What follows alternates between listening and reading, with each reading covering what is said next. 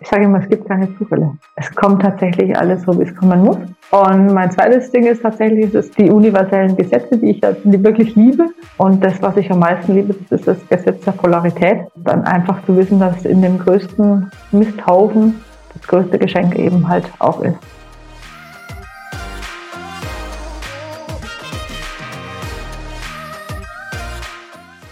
Herzlich willkommen zu dieser Folge deines Lieblingspodcasts Potenzialfrei. Stark mit Leserechtschreibschwäche und Rechenschwäche.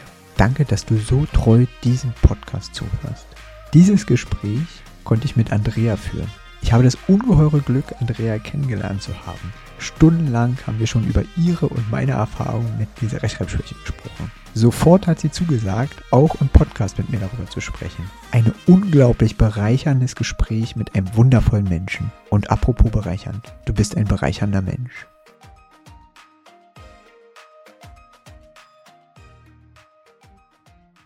Es ist wunderschön, dass du da bist, Andrea, und ich freue mich wieder mit dir reden zu dürfen.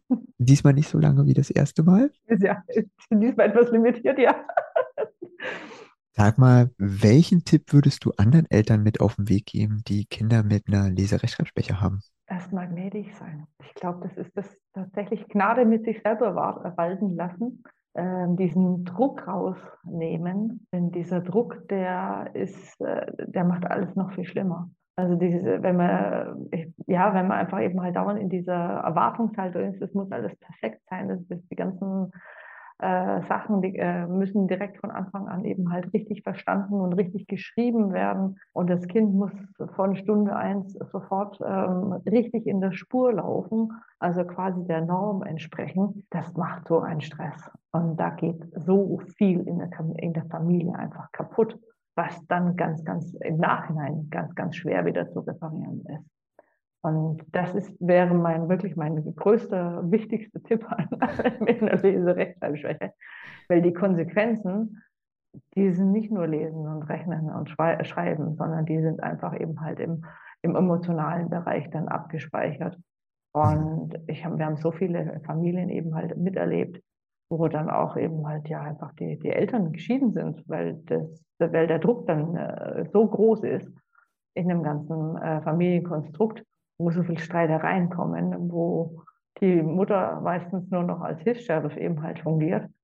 Und das kommt einfach alles durch diesen Druck. Und deswegen erstmal, das hört sich jetzt doof an, aber gerade erstmal gnädig das Ganze anschauen und sagen, hey, okay, es ist eine Phase, man kann was machen. Ähm, es gehört auch zu der Konfiguration von der, von der Person dazu. Mhm. Das kann man in einem gewissen Rahmen eben halt ähm, verbessern und, äh, und da wirklich mega Fortschritte ver, äh, erreichen. Aber das ist vielleicht ein Punkt, der eben ein bisschen schwächer ausgebildet ist. Dafür ist ein anderer viel extrem besser mhm. ausgebildet. Und, und den gilt es eben zu finden. Das wäre mein erster, mein allererster wichtiger Punkt. Wie ging es denn bei euch los? Wann fiel denn das auf? Wann fiel das auf? Das hat äh, schon, meine Kinder sind ja beide in Luxemburg geboren. Das heißt, beim Nikola kam das im Prinzip äh, auch schon ja, im Alter von vier Jahren, also in der Spielschule, zum Tragen. Denn da hat uns die, die Jofo Patricia, hieß sie, ganz nette Junge, ähm, ähm, ja, nette Lehrerin, die hat uns dann schon mal darauf aufmerksam gemacht, dass, der, dass unser Kind einfach eben halt, hat sie so immer so schön gesagt, der, der fliegt mit der Mücke weg. Das heißt, der, da ist irgendwas im Klassenzimmer passiert und dann war die Aufmerksamkeit, war die weg. Oder irgendwelche Buchstaben äh, nachmalen. Da, ähm, die, beide Kinder haben zum Beispiel also extrem spiegelverkehrt geschrieben. Also sie haben nicht nur, die, die zeichnen ja dann ihren Namen nach und für die war das ganz normal, dass der nicht eben halt nur, nicht nur von hinten nach vorne geschrieben wird, sondern auch noch Kopf, auf dem Kopf steht. Also die, die Fantasie musst du erstmal zusammenbringen. Das ist ja schon ein Kunstwerk. Und da waren im Prinzip schon die ersten Anzeichen, dass, äh, ja, dass die Konfiguration einfach anders ist. Und für uns war es jetzt aber nicht so eine riesengroße Überraschung, weil tatsächlich eben halt mein Mann auch eine Leserechtschreibschwäche hat. Und ähm, das es weiß ich nicht, ob es tatsächlich Studien eben dazu gibt, aber es trägt sich ja familiär dann doch schon ein gewissen, äh, zum, zum gewissen Punkt, glaube ich, auch weiter. Ja, kann und, ja. Und von dem her war es jetzt keine so eine riesengroße Überraschung, weil wie gesagt, auch mein Mann hat eben halt damit äh, schon seine Schwierigkeiten in der Schule gehabt und ist damals schon in, in Deutschland eben halt in eine, in eine Förderschule gekommen, aus, diesem, aus einem dieser Gründe. Mhm. Und von dem her weiß ich auch, was dann, wie gesagt, im emotionalen Bereich dann natürlich dranhängt. Weil gerade Förderschulen sind dann auch ähm, Problemkinder, die soziale Probleme haben. Da sprechen wir dann von anderen Themen. Ja. Äh, wie ging es denn weiter dann, als die beiden in die Schule gekommen sind? Ja, wie gesagt, wir waren ja in Luxemburg. Das heißt, äh, die Spielschule war äh, die ersten zwei Jahre beziehungsweise drei Jahre waren ja auf Luxemburgisch. Da waren alle Nationalitäten einmal gleichgezogen und sprechen und machen alles auf Luxemburgisch, egal, ja, egal welche Nationalität es ist. Es sind 46 Prozent Ausländer in, in Luxemburg. Und von dem her ist es auch ein ganz, ganz wichtiger Ansatz, eine gemeinsame Sprache eben halt zu haben. Und die erste Klasse begann dann eben halt auf Deutsch das, da ist das Gehirn natürlich schon mal richtig gefordert, weil wir haben zwar zu Hause Deutsch gesprochen, aber dann kam äh, Schule war einfach eben halt einfach auf Luxemburgisch abgespeichert und ähm, dann auf einmal eben halt sollte akkurates Deutsch ge gesprochen und geschrieben werden, was bei uns schon mal gar nicht so richtig möglich war, weil wir ja selber zu, äh, zu Hause auch eben halt Kauderwelsch im Prinzip gesprochen haben. Wir haben luxemburgische Wörter genommen, französische, deutsche schicken wir mal alles zusammen und das ist dann so die Familiensprache. Die, wir haben die Schwierigkeiten dann, wie gesagt, ähm, einfach gemerkt, dass da natürlich auch ein phonetisches Schreiben erstmal gefordert war. Das war ja so diese Welle von, wir, wir schreiben einfach mal, wie es lustig ist. Was für meine Kinder sehr schwierig war, weil das war dann quasi wie in Stein gemeißelt im Gehirn. Also dieses phonetische Schreiben wurde als richtiges Schreiben abgespeichert. Und warum soll ich das dann nach einem Jahr auf einmal dann ändern und äh, merken, oh, das ist ja gar nicht richtig geschrieben. Da hatte ich also sehr, sehr viele Diskussionen mit den, mit den Lehrern, weil die auf ihrem phonetischen Schreiben eben halt beharrten. Äh, und ich gesagt habe, äh, das geht bei meinen Kindern nicht. Das wird sofort falsch abgespeichert.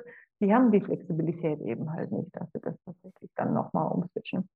Das heißt, wir hatten erstmal Riesendiskussionen mit den Eltern, äh, mit, den, mit den Lehrern. Wir hatten dann auch Riesendiskussionen mit, tatsächlich mit den Eltern, weil ähm, in dem Moment, wo die, äh, was ich festgestellt habe, egal ob jetzt Luxemburg oder Deutschland, in dem Moment, wo dein Kind nicht in der Norm ist, also wirklich perfekt im Mittelflow ist, sondern ein bisschen drunter oder drüber, passt es nicht mehr rein. Und da habe ich auch tatsächlich Reflexionen eben halt von anderen Eltern bekommen dass quasi unsere Kinder zu viel Aufmerksamkeit benötigen und die würden sie lieber eben sehen, dass es auf ihre, auf ihre Kinder fokussiert wird, damit die dann quasi ihr Abitur eben machen können. Mhm. Das fängt schon sehr früh an. Das geht schon in der dritten Klasse los. Da bist du dann mit den Eltern am diskutieren, äh, was dann da am besten eben halt ist. Wo Lese-Rechtschreibung natürlich noch einen riesengroßen Einfluss einfach äh, hatte, war dann äh, in dem Moment, wo es einfach in der Mathematik auch mit Textaufgaben losgeht. Ganz, wenn ich es nicht richtig lesen kann, kann ich es nicht richtig verstehen, kann ich nicht richtig rechnen. Also das sind die, die Konsequenzen sind ja wahnsinnig weit.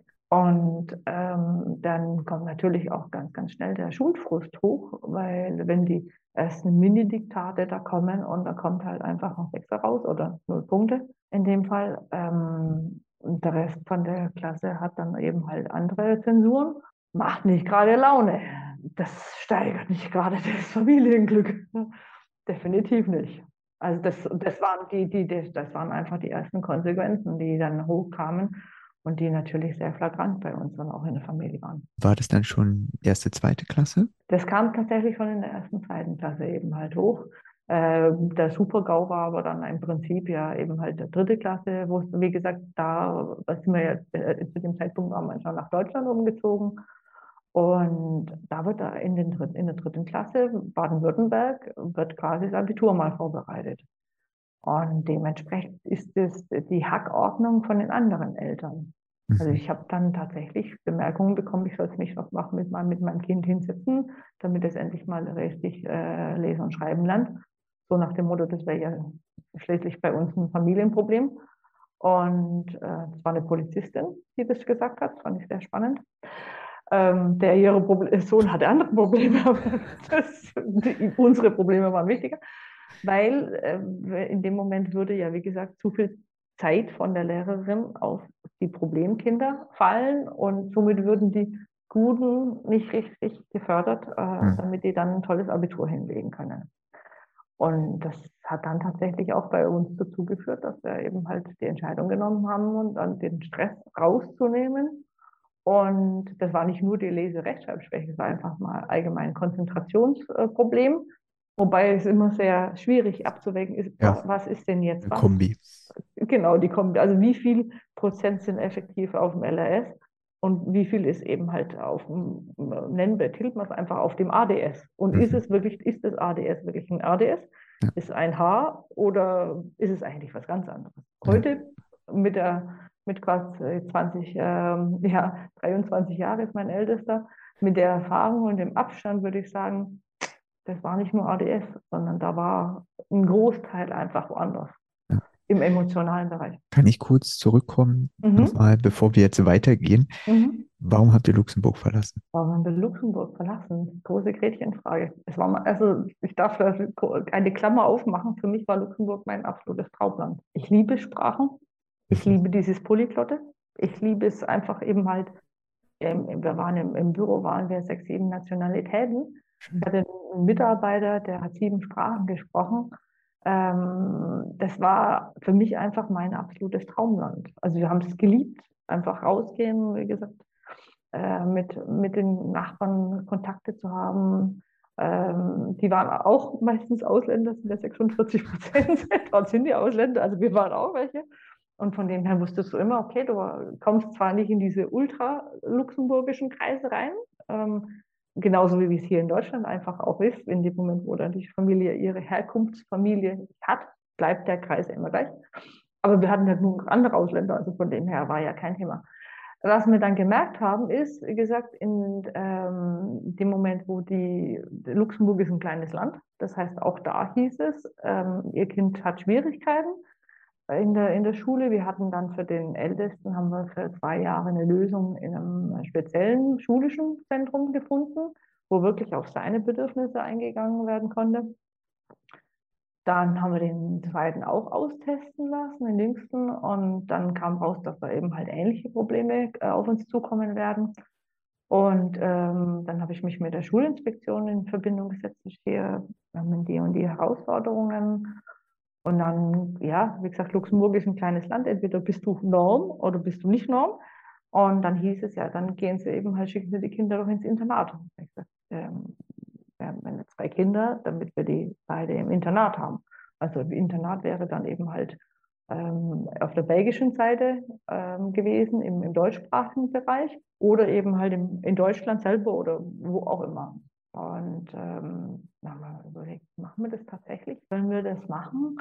Oder lassen wir das Kind dann eben halt in, in Luxemburg auf der Schule? Und nachdem es da integrationsmäßig und unterstützungsmäßig nichts in der Richtung gab, und auch bis heute bei der Gelegenheit immer noch nicht gibt, wir haben also heute immer noch Kontakt, hm, kam dann so, ja, dann kommt er in die Behindertenschulen. Ich so, ähm, hallo, dauert ein bisschen länger, ja, hat Schwierigkeiten, behindert nein. Und äh, als uns dann klar wurde, im, im Gespräch mit, mit Lehrerinnen, also wir hatten magischerweise in der Straße, wo wir gewohnt haben, hatten wir drei, vier Lehrerinnen im direkten Umkreis, die auch sehr systemkritisch waren, die dann irgendwann gesagt haben, hier, gibt ja noch andere Lösungen in anderen Ländern.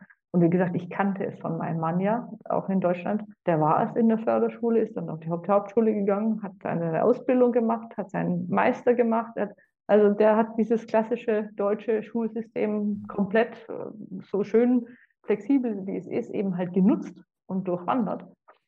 Und dann haben wir übrigens überlegt, haben wir als Eltern das Recht, unseren Kindern die Türe zu verwehren und einen Stempel drauf äh, machen zu lassen. Denn wenn du in der Behindertenschule bist in Luxemburg, kriegst du den Stempel nicht runter. Du kriegst den nicht mehr weg. Du bleibst dein Leben lang mit dem Stempel Behindertenschule.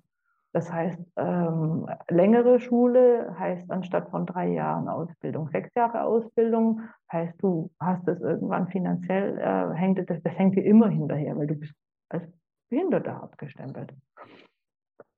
Und ähm, das dafür, dass man eben halt LRS, Dyslexie und, und leicht das ADS hat, kann es nicht sein. Ja, und dann ist tatsächlich ein befreundetes ähm, Pärchen von, gegen, von der Straße also gegenüber, die hatten auch einen ähnlichen ähm, Sohn, die sind nach, äh, über die Mosel gezogen, haben sich da eben halt äh, in dem Bereich ein Haus gekauft, haben alles in Luxemburg verkauft.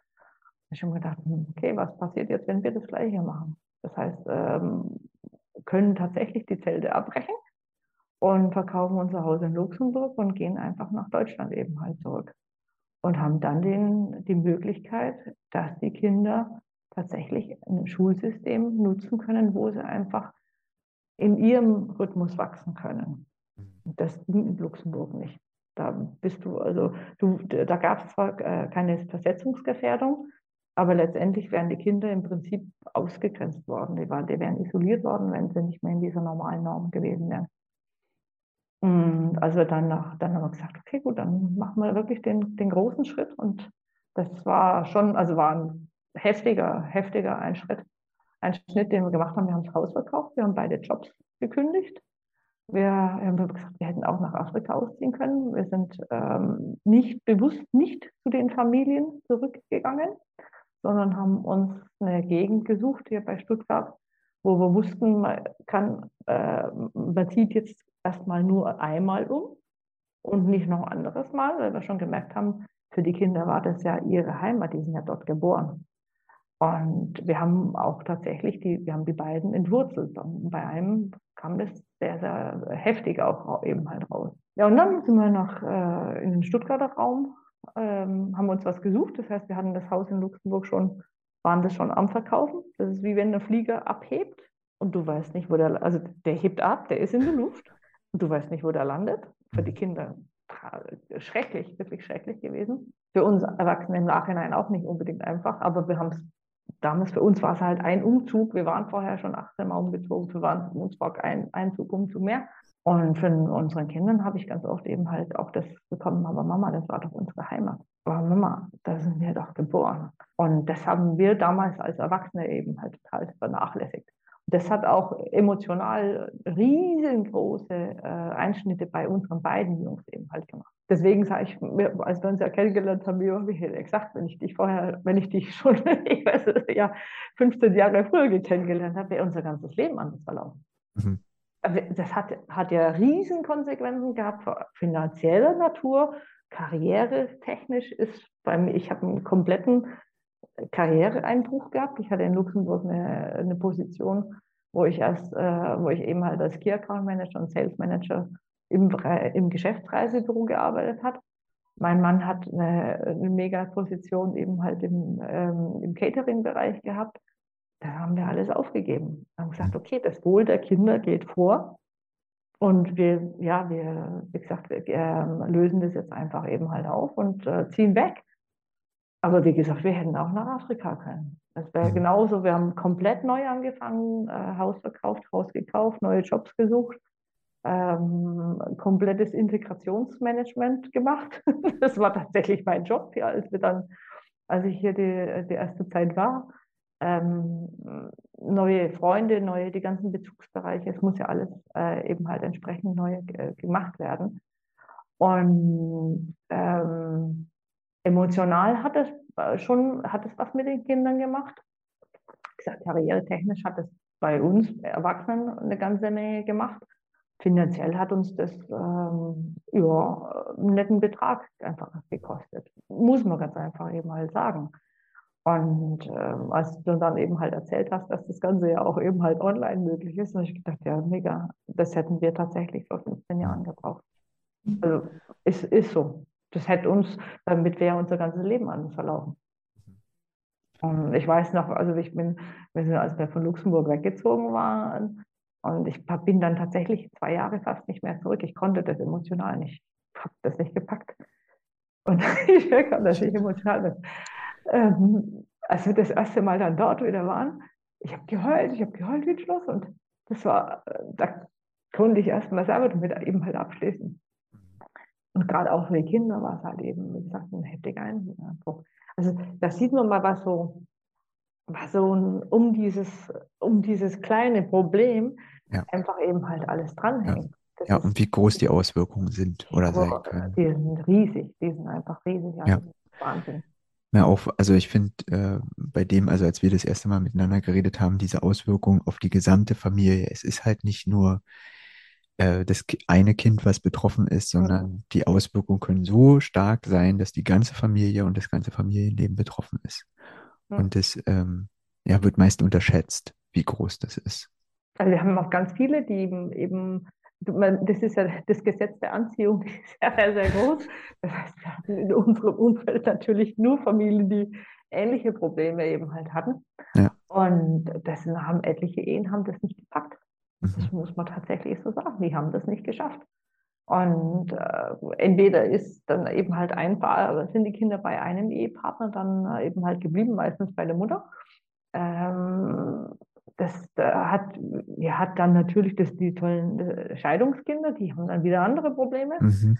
Und wie oft hatten wir auch äh, dann einfach interne Diskussionen, also mein Mann und ich, wo man dann erstmal ganz auch den Kindern ganz klar sagen muss, ey, das ist nicht, du bist nicht die Ursache von dem Ganzen, sondern das sind einfach Zwistigkeiten, Diskussionen, die sind zwischen uns, die Probleme, die müssen zwischen uns Erwachsenen ge äh, gelöst werden.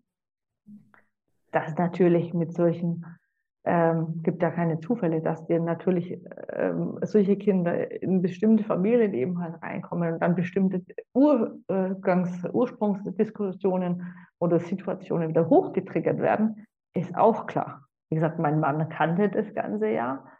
Ähm, hat er selber eben halt ähm, in, der, in der Förderschule eben seine Erfahrungen gemacht und war damit abgestempelt, weil damals warst du als, als Sonderschüler, als Sonderschüler, Debeles-Schüler.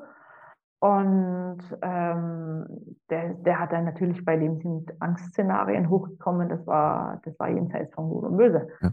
Was dann auch wieder die, die Verbindung eben natürlich ja. entsprechend erschwert ja, das ist auch, ne, dass also ja bei, bei vielen Eltern die Zukunftsängste hochkommen, wenn man mhm. sieht, dass das äh, Kind einfach so eine Probleme hat, durch die, äh, durch das genormte Schulsystem durchzugehen und den Anforderungen nicht entspricht.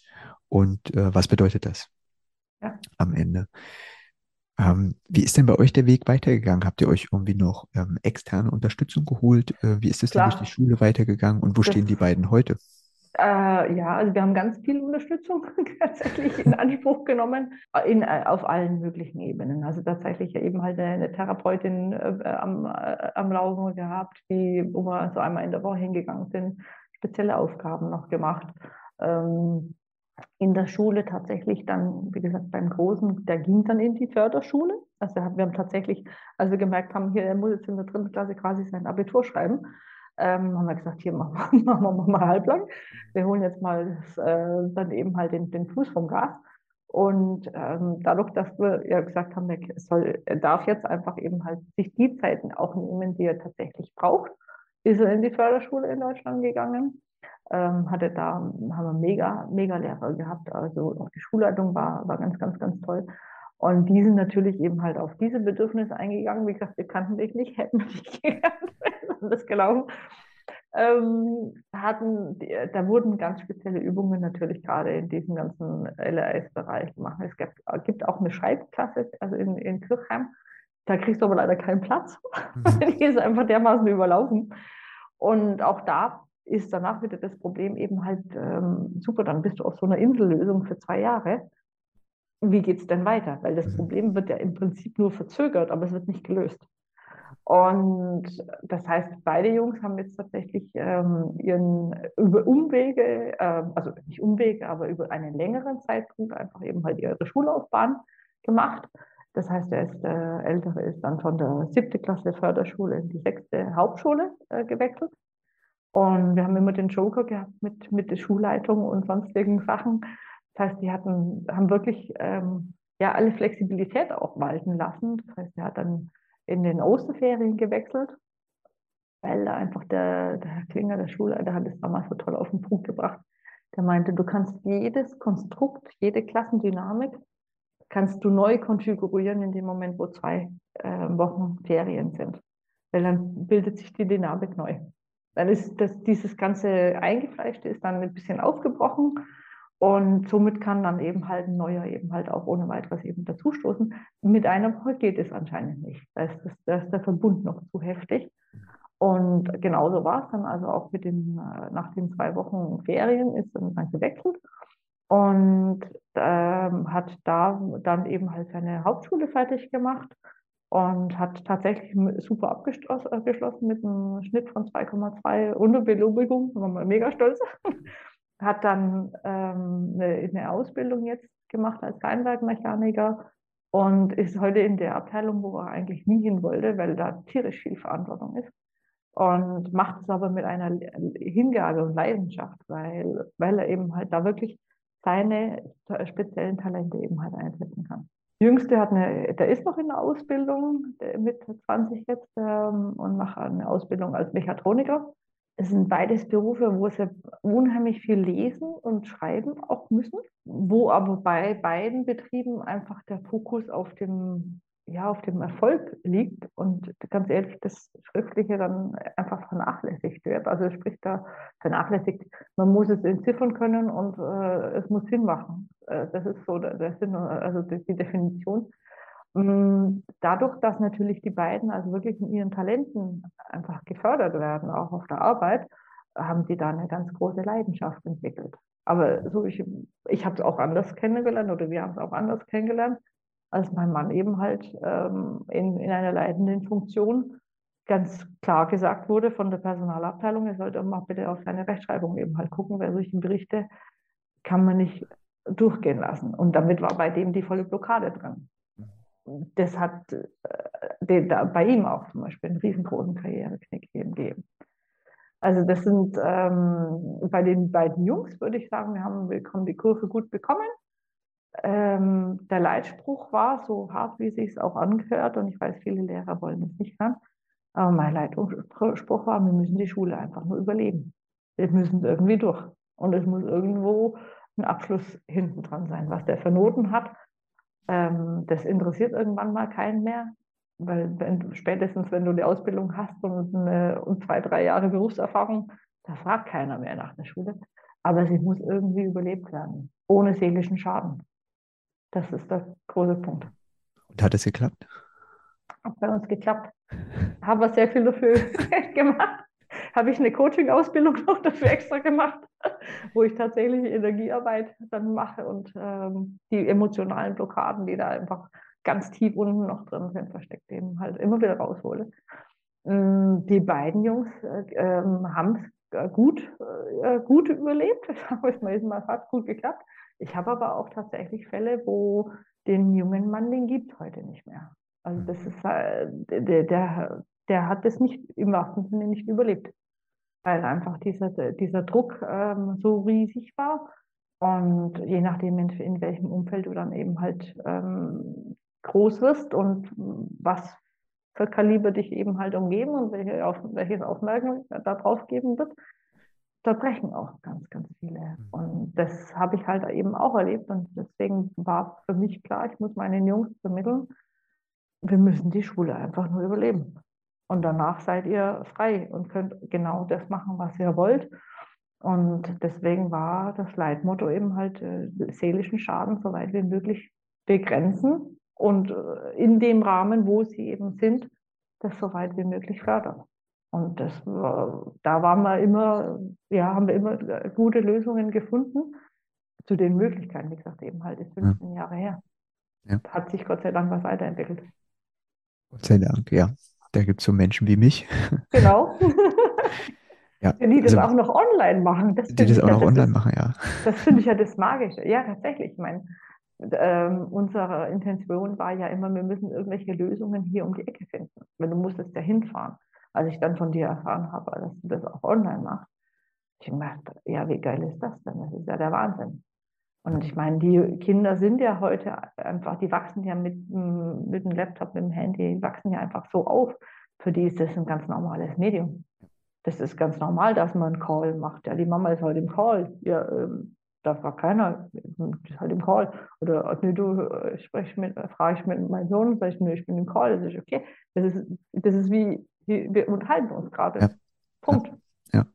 Na, und das Schöne ist, finde ich auch, ähm, was wir hinkriegen, ähm, wir arbeiten ja auch viel mit äh, Kindern, die äh, aus Expat-Familien oder mhm. Auswanderer oder entsandten Familien, wir können halt einfach mit Also es ist kein Abbruch, sondern Ja. wir können weiter die Stütze sein, egal wo man ist. Wir haben auch ganz schnell dann Kontakt zu den Lehrkräften, wenn die Eltern das wollen. Und dann geht ja kein Wissen verloren. Das ist das Wichtige, genau. Und wie gesagt, ob man sich jetzt physisch gegenüber sitzt oder einfach eben halt so, für die Kinder ist das ganz normal. Eine ältere Generation, aber selbst meine Schwiegermutter, ganz ehrlich gesagt, die ist mittlerweile 75, ähm, die liebt es, wenn wir über WhatsApp eben halt Videocalls machen, weil sie das einfach, weil das einfach cool ist. Also selbst da gibt es ja keine Grenzen mehr.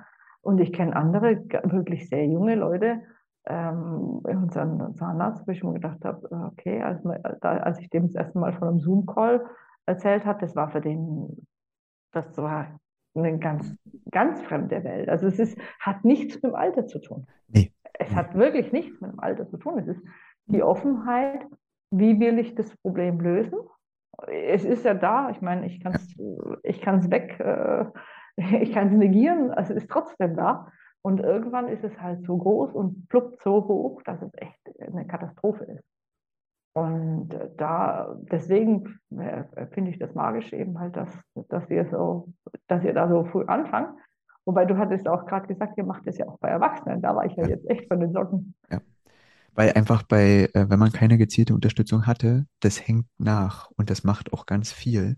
Und das eben, das auch, was du von deinem Mann erzählt hast, ähm, da kommen immer wieder welche zu uns, die genau sowas erzählen und dann einfach bei Beförderung auch übergangen werden oder irgendwo nicht genommen werden, weil sie durch irgendwelche Tests nicht durchkommen, wo dann plötzlich auf die Rechtschreibung geachtet wird und alles egal ist, was sie vorher an Fähigkeiten äh, erworben haben und welche Mhm. Referenzen sie schon haben ähm, wo wir das Gleiche anwenden wie bei jungen Menschen und teilweise, oder nicht teilweise, sondern es ist auch so, dass Erwachsene das viel schneller hinkriegen über den Weg, weil die Ja, Motivation eine andere ist. ja, ja. Also es ist ja viel greifbarer und ähm, einfach das Verständnis schneller da. Es ist einfach die Erfahrung, die noch mit reinkommt. Ne? Also ich kann ja auf mehr Sachen zurückgreifen und dadurch begreife ich das schneller und äh, kriege das auch dann viel, viel schneller hin. Also Ja. klar, je nach Ausprägung, ob ich das äh, jemals komplett äh, wegkriege, aber äh, ich finde, also so handhabe ich das ja auch. Also das ist bis, äh, also der größte Teil, den habe ich im Griff, außer wenn es eben unter Druck ist, dann Mhm. weiß ich, das, das wird nichts. Ähm, Mhm. Aber also die großen Probleme, die ich hatte, sind weg. Ja. Und ich habe es auch erst mit äh, Ende 20, Anfang 30 gelernt. Also, und ich hatte selber jetzt schon ähm, welche, die waren Ende 40 und auch in den 50ern. Und also das, was man unterschätzt, und das hast du ja auch schon gesagt, ist ja, was tut es mit dem Selbstbewusstsein, wenn ich eine scheinbar so banale Sache, die alle hinbekommen, nicht hinbekomme. Und plötzlich mache ich die Erfahrung, ich kann das. Wie Mhm. gehe ich mit zukünftigen Problemen um? Ja, klar, wenn- du, du, reißt, du reißt ganze Bauern ein in dem Ja. Moment. Und da kommt, also, äh, und das meine ich immer mit dem, äh, darüber hatten wir uns ja schon unterhalten, dass dann wirklich plötzlich Potenziale freigelegt werden, die einfach völlig verschüttet waren, unter dem ich kann das ja schon nicht, wie soll ich irgendwas anderes kriegen, hinbekommen oder überhaupt nicht mal in Erwägung ziehen, dass ich vielleicht irgendwas hinbekomme. Und das ist weg. Also der Ja. Glaubenssitz ist ja dann weg und den, äh, und ich mache das selber durch eine Können, Könnenserfahrung. Es ist nicht, dass irgendwo irgendjemand sagt, ja, das ist der falsche Glaubenssatz, sondern ich beweise mir selber, stimmt nicht. Ja, ja. Ja, es ist, das ist, also als ich das gerade, als ich das das vernommen habe, habe ich mir gedacht, das ist eine, das ist wirklich eine ganze Revolution. Ich meine, da, da entdeckst du, da öffnest du nochmal so viele Potenziale, die eben halt äh, ganz einfach, ja, wie gesagt, äh, eingeschlossen sind. Weil ich meine, alles, was ja online ist, ist zwangsweise, außer wie zwei jetzt in der Videokonferenz, aber ansonsten tippst du ja irgendwas. Das heißt, wenn du Ja. falsch, falsch tippst oder falsche Texte einstellst oder sonst Ja. was, ähm, da kommen auch ganz böse Kommentare. Und ich meine, da geht es, da geht Cybermobbing lo- wirklich in einem äh, ein Reinformat los. Ja. Also gerade im Social Media Bereich, das ist ja, das ist abstrakt, was dann da wirklich äh, geht. Und dann äh, verschließen sich die Leute natürlich ganz wieder. Die, die, die haben dann einfach keine Lust mehr, die denken sich, oh, bevor ich jetzt wieder was Falsches schreibe und dann wieder so eine ganze Hater-Batterie auf mich zuströmt, dann lasse ich es mal besser bleiben. Und kann, man kann halt einfach nicht, nicht alles eben halt im, im Audiobereich machen, sondern es läuft einfach eben halt sehr, sehr viel Schriftliches ab. Und das heißt, ähm, gerade diese ganzen neuen Berufe, haben wir jetzt auf dem, im Urlaub eben halt auch ein junges Pärchen kennengelernt, die als digitale Nomaden unterwegs sind. Das ist alles Schreibkram, in Anführungszeichen. Ja. Also die programmiert, eine äh, programmiert, und, äh, aber schreibt natürlich auch ganz viel. Ähm, sie ist tatsächlich eine Bloggerin, ja. die könnte die tollste Bloggerin sein, wenn sie, es, wenn sie es nicht akkurat schreiben kann oder zumindest eben halt bis zum gewissen Punkt, dann kann sie ihre komplette Gabe nicht mit einsetzen. Ja. Und das sind natürlich wahnsinnig große Sachen. Das heißt, wir sind auch dann äh, komplette Berufsfelder einfach verschlossen. Ja. Zu, da hast du keine Chance. Ja, und es wird ja äh, gedacht, dass man äh, da gar keine Fähigkeiten hat. Also ich konnte mir sowas ja auch anhören, dass Sprache einfach nicht meins ist. Also ich habe Schreiben studiert. Mhm. Ich liebe Sprache und ich äh, setze mich ganz viel mit der Schriftsprache auseinander. Und das ging aber erst, nachdem ich das überwunden habe und auch über Bord geworfen habe, dass Sprache nicht meins ist. Mhm. Weil es mir ja von außen gesagt wurde, nur einfach, weil ich nicht schreiben konnte. Also mhm. nicht richtig schreiben konnte. Schreiben mhm. konnte ich. Mhm. Und ähm, das macht, also, das macht ziemlich viel. Also auch dieses, dass von vornherein gesagt wird, naja, das ist nichts für dich, das machst du mal nicht. Und also habe ich jetzt auch schon gehört, dass einige dann mehr in die technische Richtung wurde ihnen geraten, was zu machen. Die waren tot unglücklich da. Mhm. Ja, sie hatten die Fähigkeit und sie konnten das, war aber nicht ihrs. Mhm. Und sie wollten eigentlich viel lieber mit Menschen arbeiten oder irgendwas anderes. Und da wurde mal gesagt, nee, das geht nicht, weil der muss ja so viel schreiben. Ja, klar. Ich denke gerade an äh, einen jungen Mann, ähm, von, einer, von einer Freundin, der, der Stiefsohn, und der wollte unbedingt eben halt äh, Polizist werden. Der hat, der ist, wäre perfekt, der wirklich, also perfekt dafür ausgebildet, perfekt, also die ganze Konfiguration ist einzige äh, riesen, riesengroße Leser, Rechtschreibschreibschreibschreib. Mhm. Da bin ich so durchgefallen. Der kann ja keine Protokolle mehr handschriftlich schreiben. Und wenn man sich das vorstellt, was also ein Berufsstand, der ja äh, wirklich einen Mangel an Personal hat, das ist, das ist kracht. Und dann jemand, der es von Herzen gerne machen möchte, nur einfach eine Leserechtschreibschwäche hat und dafür nicht genommen wird, da stehen mir die Haare zu Berge. Das ist Wahnsinn. Und äh, klar, der findet dann irgendwie einen anderen Job, aber letztendlich, das äh, geht in, in, einer, also in verschiedenen Branchen geht dann wirklich eben halt Potenzial komplett Bach runter. Ganz viel. Das ist Wahnsinn. Sag mal, um zurückzukommen zu deiner Familie. Mhm weil wir machen gerade ein Feld nach dem anderen auf. Ja, ja das Feld ist riesig. ist es. Ähm, wie blickst du denn in die Zukunft von deinen beiden Jungs?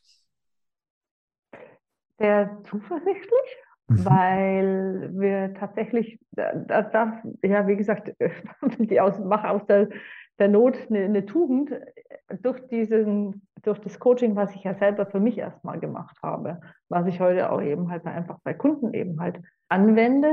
Auch da sprechen wir über emotionale Blockaden, die ich raushole, die ich mittlerweile erspüre, wie so ein Seismograph durchgehe.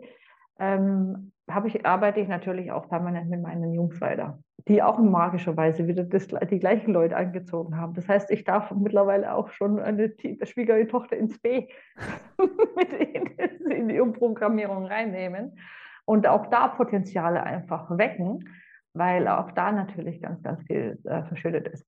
Das heißt, ähm, bei meinen Jungs bin ich sehr, sehr optimistisch, dass sie wirklich eben halt ähm, äh, für sich einstehen und für sich hinstehen und sagen, hier, nee, ich habe die und die Möglichkeiten und auch verschiedene äh, Techniken und ja, tatsächlich Techniken und Technik auch nutzen, um tatsächlich ihre Talente weiter zu fördern was natürlich von uns Eltern extrem unterstützt wird. Das heißt, wir sind, ähm, unser Ältester war jetzt eben halt in Norwegen im Urlaub, hat ihm megamäßig gefallen. Kannst du dir vorstellen, dahin auszuwandern? Also ich meine, ich weiß, dass wir damit zu den Exoten gehören, weil kein, keine Eltern, also wenig Eltern das vorschlagen werden. Das heißt, wir versuchen das Radar wirklich so groß wie möglich zu machen, um ihnen wirklich so viele Optionen wie möglich auch eben halt aufzuzeigen und ja, ihnen auch klar zu machen, dass sie so viele Talente haben, dass wenn da jetzt einfach eben mal eine Leserechtschreibung weniger stark ist, mein Gott, dann ist es eben halt so. Das kann man auch pimpen. Das hat sich, wie gesagt, hat sich ja schon extrem verändert. Bei uns über viele Jahre mehr. Also wir haben nicht nur, ich glaube, bei der dauert es ein bis ein Jahr oder ungefähr. Ja, Im Schnitt zwei Jahre. Ein, zwei Jahre. Ähm, bei uns waren es wesentlich viele Jahre mehr. Also wir haben dann bestimmt fünf, sechs Jahre dran gearbeitet. Und auch das ist natürlich eine Zeitersparnis, dem ja. ganz einfach, wenn ich weiß, okay, ein, ein bis zwei Jahre, dann ist es gesettelt. Dann ist das eine andere Perspektive, wenn ich weiß, ich muss das über die nächsten Jahre einfach hinwegziehen. Wie gesagt, ich war Hilfs-Sheriff. Ich war wirklich viele, viele Jahre Hilfs-Sheriff. Ich habe es gefeiert, als meine Jungs mit der Schule fertig waren. Also ich habe es gefeiert für mich. Ich war dann mal von meinem Hilfs-Sheriff-Start abgegeben. ähm, für die Jungs bin ich da sehr positiv, weil, sie, weil wir diese, diese emotionalen Blockaden und diese Bremser, die die sich ja eben halt installiert hatten, wenn wir die wirklich großteils rausbekommen haben. Wiederum hängt es eben halt vom Umfeld an. Wenn mhm, weil einfach Eltern da nicht so tief gehen, nicht genau nachforschen, nicht, auch nicht die, die Hilfe eben halt in Anspruch nehmen, sondern das versuchen irgendwie ja, zu, zu negieren oder auszubremsen und halt zu sagen, hey, ja, dann Schuster bleibt bei deinem Leisten, dann machst du halt das und das und, ja. und fördern nicht wirklich die Talente eben der, der Kinder, dann dann aus diesen Kindern dann einfach unglückliche Personen. Das sehe ich jetzt heute bei meinen Jungs nicht. Ähm, die sind da sehr frei eben mit, mit ihrer Meinung, die sind sehr frei in ihren Entscheidungen. Sie wissen auch, dass sie von uns in allem unterstützt werden. Wir kriegen das Feedback auch immer von den Freunden, dass wir doch so coole Eltern wären.